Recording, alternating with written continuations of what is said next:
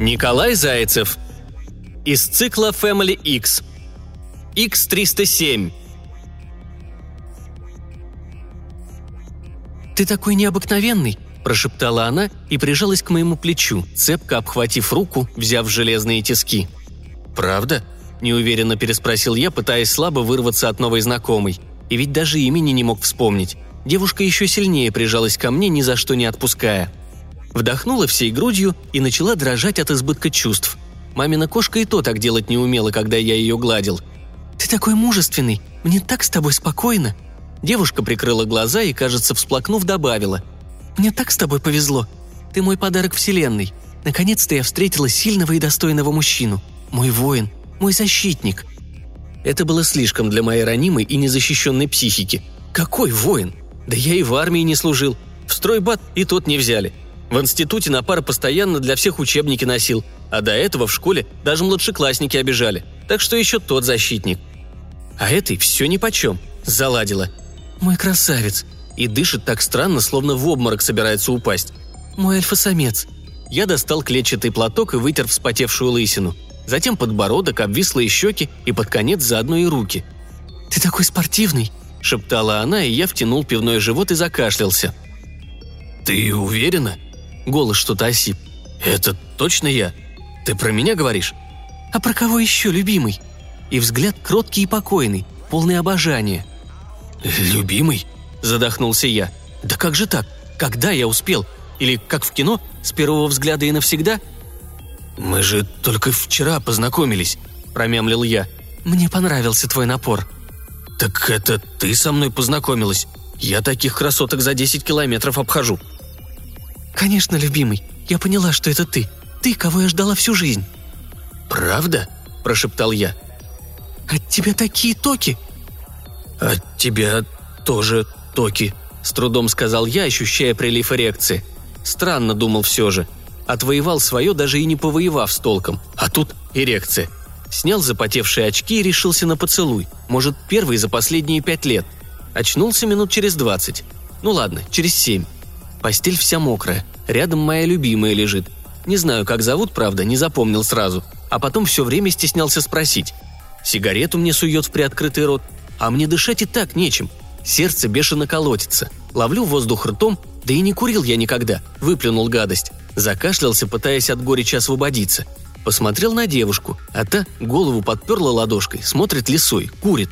Разительные перемены. «Что?» – прошептал я, чувствуя подвох и одеяло попытался до глаз дотянуть. Деньги, шантаж или сразу беременна. Ко всему готов. Только, оказывается, не к такому повороту. «Добегался, Иванов. Теперь все. Медкомиссия пройдена. Все анализы крови, кардиограммы и УЗИ сданы. Здоров и годен». «Какая медкомиссия?» Слова сложные не выговариваются, дыхание перехватывает. «Куда годен?» «В космос. Куда же еще? Думал откосить и в этот раз. Что, Думал, раз последний месяц остался отстрочки, так мы тебя не поймаем?» «Какая отстрочка? Какие анализы? Какая кровь?» – шептал я пересохшими губами. «Шутите?» «Какие шутки, призывник Иванов! И почему на «вы»? В армию пойдешь, дорогой, как все настоящие мужчины. Ты же у меня альф-самец. Смотри, какие показатели. По всем параметрам проходишь». И тыкает мне ладошкой в глаза. А там с крохотного экрана столбики непонятные с цифрами бегут. «Я...» Начал я заикаться. «Я мочу не сдавал. Подождите! Не парьте мне голову, у меня ж бронь!» Машинально выкрикнул я, пугаясь мысли об открытом космосе и службе в нем. «Все так говорят!» Отмахнулась от меня девушка с зажженной сигаретой. Разогнала дым рукой, подмигнула. «А мочу сейчас и не сдают». «Да я главный инженер на стратегическом заводе. Без меня производство встанет. Какая армия? У меня карьера!» «Разве это карьера?» пренебрежительно хмыкнула девушка. В армии ты можешь стать капралом, или даже, если будешь очень усердным, сержантом. Я же управленец, у меня два высших образования. Какой капрал? Я третий человек на заводе. Я кричал полное отчаяние, сотрясая воздух кулаком, сам себя пугая. Но девушка осталась спокойной, лишь иногда кивала. И тут меня осенило. Это розыгрыш. Кто-то из родни на ТВ-шоу позвонил, и про меня передачу снимают. Это же розыгрыш. Такое же невозможно.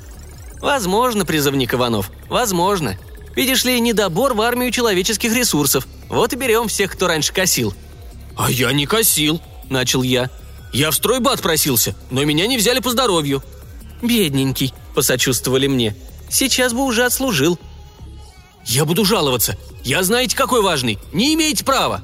Кому? хмыкнула девушка. Все мы имеем. Дрянь! Да кто ты такая? Я? Девушка затянулась. Обычный сотрудник Октябрьского военкомата, модель X307. Потом она хищно улыбнулась. Дрянь. Посмаковала слово, катая его во рту, закатывая глаза, балдея. «Да, продолжай меня так называть, и я, пожалуй, буду ждать тебя из армии семь лет. Мой Альфа». «Семь лет болтаться на орбите?» – вскричал я, приходя в ужас. «Буду ждать», – подтвердила X-307. «На такое способны только мы. Вы, люди, уже и не ждете никого. Я сник, но не сдался сразу». «Ну, нас коты ждут», – пробубнил я. «Или собаки. Не так у нас все и плохо». X-307 покивала, затянулась сигаретой и улыбнулась. «У тебя дома даже цветов нет. Какая собака? Что тебя держит?» Я сморгнул слезу. На заводе забудут на второй день аврала. А тут такая перспектива – убить одиночество, ведь машины не врут, потому что не умеют. «Ты правда?» – начал я и осекся. «Правда», – отрезала она и прикрыла мне рот ладошкой. Этот тоже провожал до самого такси. Дверь мягко сумел закрыть и махал, пока не отвернулась. «На базу», – послала мысленный сигнал. Таксист кивнул. В ухе тренькнуло. «Как все прошло?» Тут же сквозь помехи и шум прошел вызов от товарища майора. «Как обычно». «Что? И бронь сняли?» – не поверил военпред. «Сразу».